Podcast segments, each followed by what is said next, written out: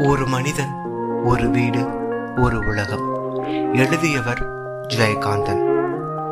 தேவராஜனும் என்றியும் மட்டுமே கிருஷ்ணராஜபுரத்தில் இறங்கினர்.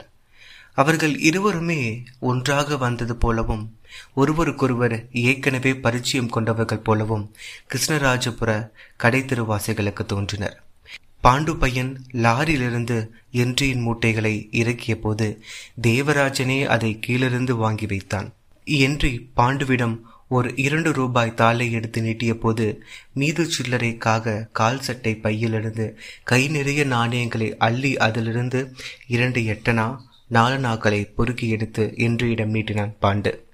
என்றி ஒரு புன்னையுடன் நீயே வச்சுக்கோப்பா என்றபோது பாண்டு தயக்கத்துடன் இல்லை சார் பஸ் சார்ஜுக்கு மேலே வாங்கினா அண்ணா திட்டுவாரு என்று விளக்கினான். என்று அதை காதில் வாங்கி கொள்ளாமல் கீழே இறக்கி வைத்த மூட்டைகளை தூக்கினான். இருக்கட்டும் சார். இங்க நம்ம ஆளுங்க யாராவது இருப்பானுங்க என்று சொல்லி அதிகார தோரணையுடன் தலை நிமிர்ந்து யாரையோ டேய் இங்க வாடா என்று திரௌபதி அம்மன் கோவில் திடலில் இடுப்பு வேட்டியை அவிழ்த்து போர்த்தியவாறு நின்று பேசிக் கொண்டிருந்த நாலு பேரில் ஒருவனை அழைத்தான் தேவராஜன். என்னையா கூப்பிட்டீங்க? என்று அதில் ஒருவன் கேட்டான். யாராவது ஒருத்தன் வாங்கலேண்டா. ஏய் சின்னான் நீதான் வாயேன் என்றதும் மேலே போட்டு இருந்த வேட்டியை இடுப்பில் சுற்றி கொண்டு வாயிலிருந்த எச்சிலை குடிந்து துப்பிவிட்டு ஓடி வந்தான் சின்னான் அங்கு நின்றிருந்த அத்தனை பேருமே பேசிக்கொண்டிருக்கும் போது அடிக்கடி பக்கவாட்டில் திரும்பி திரும்பி எச்சில் துப்பிக் கொண்டிருந்தார்கள். துப்பிய மாத்திரத்தில் ஒரு காலால் மண்ணை அதன் மீது தள்ளினார்கள்.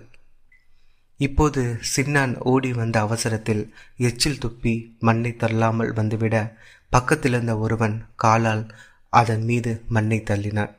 என்றைக்கு இது வேடிக்கையாக இருந்தது? தேவராஜனுக்கு அசிங்கமாக இருந்தது. என்று இதை கவனிப்பதால் அவமானமாகவும் இருந்தது. துரைக்கண்ணு லாரியை நிறுத்திவிட்டு இறங்கி எங்கோ போயிருந்தான். அவனிடம் சொல்லிக்கொண்டு புறப்பட வேண்டும் என்று நினைத்த என்றி லாரியின் டிரைவர் சீட்டு காலியாக இருப்பதைக் கண்டு அவனை தேடி நாலாபுறமும் பார்த்தான். துரைக்கண்ணு திரௌபதி அம்மன் கோவில் திடலுக்கு பின்னால் உள்ள வேலி ஓரமாய் இரண்டு கால்களுக்கிடையே கௌபீனம் வாளாய் தொங்க வேட்டியை சுருட்டி பிடித்து கொண்டு நடந்து கொண்டிருப்பதை பார்த்து பாண்டுவிடம் திரும்பி டிரைவர்கிட்ட சொல்லிடு என்று கூறினான் ஹென்றி. சரிங்க என்று மரியாதையுடன் பாண்டு பையன் சலாம் வைத்தான். அந்த ஆளும் நம்ம ஊர் தான் இப்போ குமாரவரத்துக்கு மாமியார் வீட்டோட போயிட்டான். நலம் நிச்சலாம் இங்கே தான் இருக்கு என்று துரைக்கண்ணுவை பற்றி என்றியிடம் சொன்னான். வந்து நின்ற சின்னான். சின்னான் சம்பந்தமே இல்லாமல் அனாவசியமாக அவனிடம் பேசியது பிடிக்காமல் தேவராஜன் முகத்தை சுழித்து கொண்டான். சின்னான் மூட்டையை தூக்கி கொண்டு நம்ம வீட்டுக்காங்க? என்று கேட்டதும் இன்றியும் தேவராஜனும் ஒரு சிறிய யோசனையுடன் ஒருவரையொருவர் பார்த்து கொண்டனர். முதல் காரியமாக கிராம முன்சிப்பை பார்க்க வேண்டும். என்னை அழைத்து கொண்டு போவதாக நீங்கள் சொன்னீர்களே என்று ஆங்கிலத்தில் சொன்னான் என்றி. தேவராஜன் கை கடிகாரத்தை பார்த்தான். மணி ஆறரை ஆகியிருந்தது. இன்னும் சில நிமிடங்களில் நன்றாக இருந்துவிடும். இந்த நேரத்தில் போய் மணிக்காரரை பார்ப்பது அவ்வளவு உசிதமல்ல என்று தேவராஜன் நினைத்தான். இந்நேரம் அவர் ஒரு வேலை வீட்டில் இருக்க மாட்டார் என்று கூட அவன் நினைத்தான். எனவே இவனை தன்னோடு தன் வீட்டுக்கு அழைத்து செல்வது இன்றிரவு தன் வீட்டில் இவனை தங்க வைப்பது இவனோடு பேசிக்கொண்டிருப்பது அதன் மூலம் இவன் யார் என்று இவன் என்ன காரியமாய் வந்திருக்கான் என்றும் தெரிந்து கொள்வது. நாளைக்கு லீவ் நாளாக இருப்பதால் இவனோடு தானும் மணியக்காரர் வீட்டுக்கு சென்று தன்னால் ஆன உதவியை இவனுக்கு செய்வது என்று மனதிற்குள் தீர்மானம் செய்து கொண்டான் தேவராஜன். ஆனால் தனது இந்த தீர்மானத்தை என்றிடம் சொல்ல சிறிது தயங்கினான் அவன். முன்சிப் வீடு நம்ம வீட்டுக்கு போகிற வழியில் தான் இருக்கு. ஒரே தெருவு தான் போகிற வழியில் பார்ப்போம் அவர் இருக்க மாட்டாருன்னு நினைக்கிறேன். ஒருவேளை அவர் இல்லைன்னா நீங்கள் என்னோடு நம்ம வீட்டிலேயே தங்கலாம். நாளைக்கு அவரை பார்க்கறதுக்கு நான் ஏற்பாடு பண்ணுறேன் என்று தேவராஜன் சொல்லி கொண்டிருக்கும் போதே இடையில் குறுக்கிட்டு இரண்டு மூன்று முறை தேங்க்யூ தேங்க்யூ என்று சொன்னான் என்று. தேவராஜன் அழைத்த விதமும் என்று அதை ஏற்றுக்கொண்ட விதமும் இருவருக்கும் மகிழ்ச்சியை அளித்தது. அவர்கள் இருவரும் மிகவும் சொந்தமாகிவிட்டது போல் புன்முறுவல் செய்து கொண்டனர். அதன் பிறகு அவர்கள் அதிக நேரம் அங்கே நின்றிருக்கவில்லை. சின்னான் அந்த மூட்டையை தலை மீது வைத்துக்கொண்டு இவர்களுக்காக காத்திராமல் தேவராஜன் வீட்டை நோக்கி ஓடிக்கொண்டிருந்தான். இன்றி ஒரு மியூசியத்திலேயோ எக்ஸிபிஷன் கிரவுண்டிலேயோ நடப்பது மாதிரி கையில் ஒரு பட்டியலை வைத்துக்கொண்டு அந்த ஊரை சேர்ந்த ஒவ்வொருவரையும் ஒவ்வொன்றையும் சரிபார்ப்பது மாதிரி அது சரியாகவே இருந்து திருப்தி அடைகிற மாதிரி இரண்டு புறமும் மாறி மாறி பார்த்து கொண்டு நின்று நின்று நடந்தான். கிராமத்து கடைக்காரர்களும் கடை தெருவில் நின்றிருந்த ஜனங்களும் இந்த அந்நியனை உற்று உற்று பார்த்தார்கள். அவன் தேவராஜனோடு இருந்ததால் யாரும் வந்து அவனை அணுகி கேள்வி கேட்காதிருந்தனர். அதாவது அவன் தேவராஜனின் விருந்தினன் என்றோ நண்பன் என்றோ அவர்களாகவே முடிவுக்கு வந்தனர் ஆனால் கிராமத்து சிறுவர்கள் இன்றியின் தோற்றத்தையும் அவனிடம் உள்ள அந்நிய தன்மையையும் வேடிக்கை பார்ப்பதற்காக இவர்களின் பின்னால் கும்பலாய் சேர்ந்து தங்களுக்குள் ரகசியமாய் ஏதோ பேசிக்கொண்டு சேர்த்துக்கொண்டு பின்தொடர்ந்தார்கள். தங்களுடைய வாத்தியாரான தேவராஜன் கூட இருந்ததினால் அந்த சிறுவர்கள் அடக்கத்துடனும் மரியாதையுடனும் நடந்து கொண்டனர். அவர்களில் சற்றும் பெரியவனாயிருந்த பையன் ஒருவன் தைரியமாகவும் பணிவுடனும் என்றின் அருகே வந்து அவன் கையில் இருந்த லெதர் சூட்கேஸை பிடித்து கொண்டு நான் கொண்டு வரேன் சார் என்று சொன்னான். என்று அவன் கன்னத்தில் அன்போடு தட்டி நோ தேங்க்ஸ் என்று சொன்னது அந்த பையனுக்கு மிகுந்த பெருமையை அளித்தது. சிரித்தான். உடனே தேவராஜன் அவனிடம் தேங்க்ஸ்னு சொன்னா என்ன சொல்லணும்? என்று அதட்டினான். நோ மென்ஷன்னு சொல்லணும் சார் என்று மெல்லிய குரலில் சொன்னான் பையன். நோ மென்ஷன் ப்ளீஸ்னு சொல்லணும் என்று கனிவாக கற்றுக் கொடுத்தான் என்று அந்த பையன் மட்டும் சிறுவ கும்பலை விட்டுவிட்டு இவர்களோடு சேர்ந்து கொண்டு நடந்தான். என்று மறுபடியும் ஊரை வேடிக்கை பார்த்து கொண்டே நடந்தான். என்று என் பார்வை அந்த கிராமத்தில் ஒவ்வொரு அழகையும் மிக புதுமையாய் அனுபவித்தது. அந்த அனுபவத்தால் அவன் மனம் ஒரு குழந்தையின் உல்லாசத்தில் குதுகலித்தது. அவன் அந்த கிராமத்து காற்றை நெஞ்சு விரிய சுவாசித்தான்.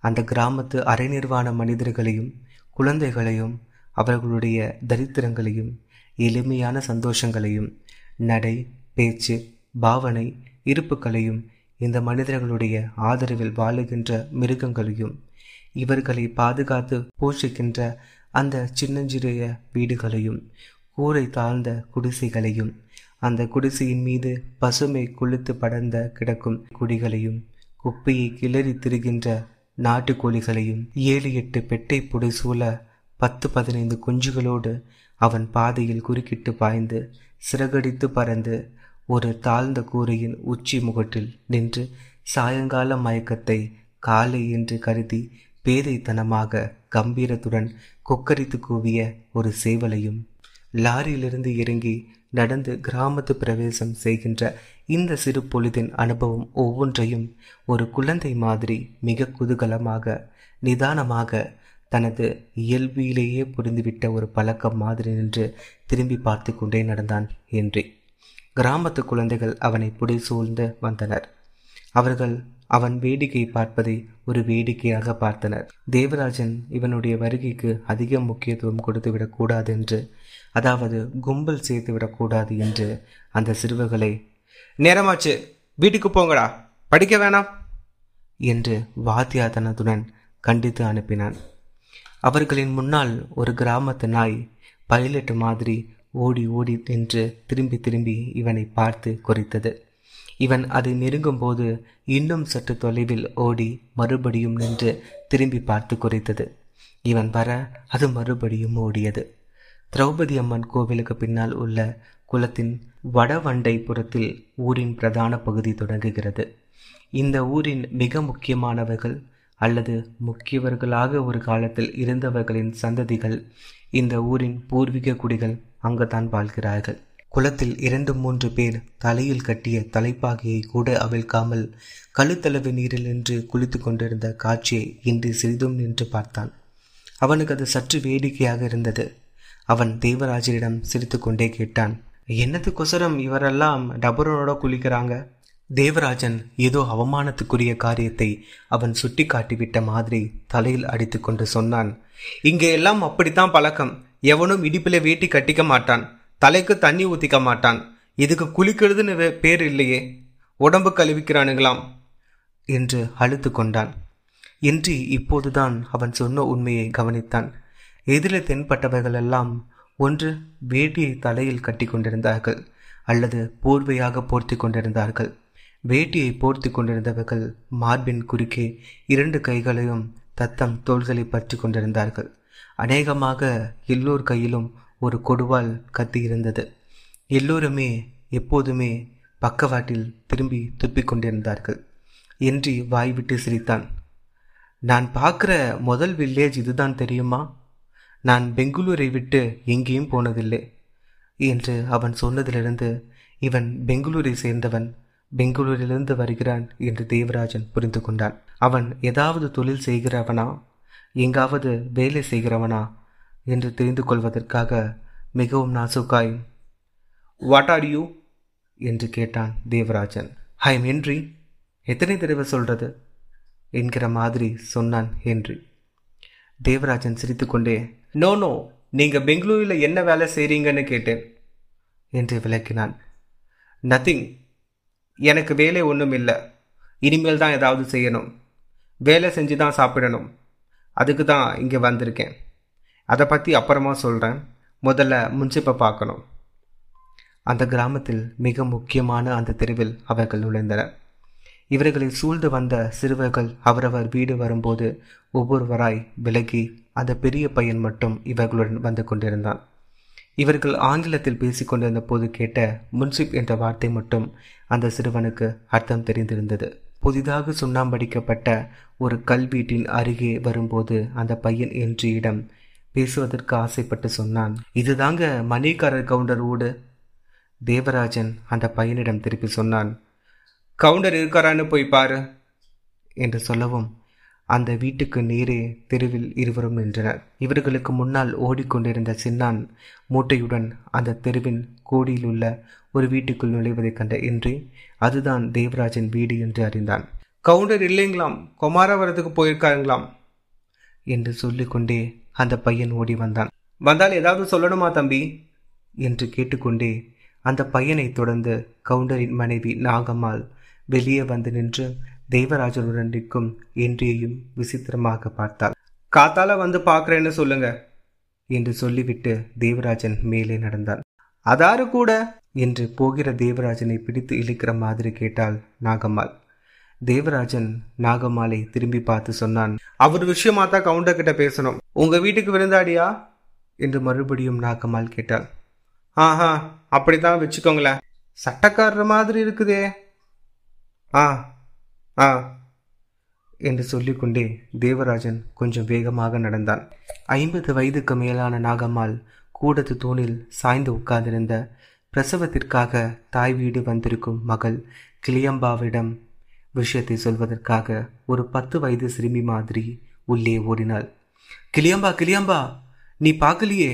அந்த சட்டக்காரனை அந்த அக்கம்மாளோட தம்பிக்காரன் இட்டுண்டு வந்திருக்கான். அவங்க வீட்டுக்கு விருந்தாடியாம் ஏண்டி பெண்ணே சட்டக்காரனா பறையாறு பல்லாறு போல தானே வீட்டுக்குள்ளே விடலாமா? ஆமாம் இந்த காலத்து இதெல்லாம் யார் பார்க்குறாவுக படிச்சுக்கிறாவுக பூக்க நம்பூட்டு பிள்ளைக்க மாதிரியே சட்டை சாருன்னு போட்டுக்கிறாவுக. அம்மா தொலைவு ஏன் போகணும்? இந்த பள்ளிக்கூடத்தில் ரெண்டு வாத்தியானு கூட பறையணுங்களாம். அதில் ஒரு வாத்தியாச்சு கூடவான் அது சரி என்னவோ அவன் விஷயமா இவர்கிட்ட வந்து பேசணும்னு சொல்லிச்சு இல்லையா அந்த அக்கம்மா தம்பி? அதான் காத்தால வரேன்னுச்சே என்று தனக்குள்ளாகவே பேசிக்கொண்டு உள்ளே போனாள் நாகம்மாள். ஏமா ஊடு இருளேன்னு கிடக்குதே விளக்க ஏத்தேன் என்று எரிச்சலோடு கத்தினாள் கிளியாம்பாள். அதுக்கு தான் போறேன். லாந்தர் விளக்குல சிமினியை தொலைச்சி வைன்னு சொன்னேனே நீ தூணிலேயே சாஞ்சின்னு குந்தி நிற்க அப்படியே குந்தினாப்புல தொடச்சி வைக்க கூடாதா? புள்ளத்தாச்சி பொண்ணு கொஞ்சம் எடுக்க பிடிக்க இருந்தா தானே நல்லது. இப்படியேவா குந்தினா குந்தினிடம் படுத்தா படுத்துறம்னு இருக்கிறது? என்று ஆரம்பித்த நாகம்மாள் ஆறு மாசத்துக்கு முன்பாகவே யார் யார் வீட்டுக்கோ கரண்டு வந்துவிட்ட கணக்கையும் இவள் புருஷன் மணியக்காரர் பேர் மட்டும் வெத்த பேராக வைத்து கொண்டிருப்பதையும் தினம் ராத்திரியில் குடித்துவிட்டு வருவதையும் பேசத் தொடங்கினார் தேவராஜன் வீட்டுக்கு நுழைவதற்கு முன்னால் ஒரு தெருவிளக்கு இருந்தன.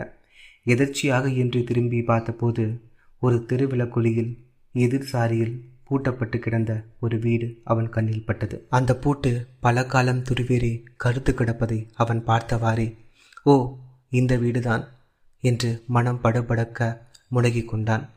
வீட்டு திண்ணையின் மீது தூசும் மண்ணும் விழுந்து நொறுங்கிய ஓடுகளும் ஒரு நாயும்.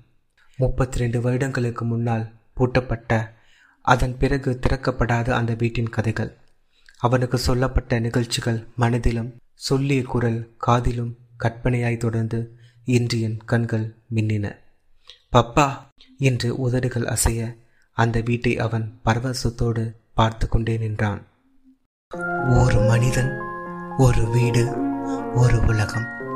எழுதியவர் ஜெயகாந்தன். தொடர்ந்து இணைந்திருங்கள். இது லெவன் பிஎம் காஃபி. நான் ஹார்ஜி ஹரன்.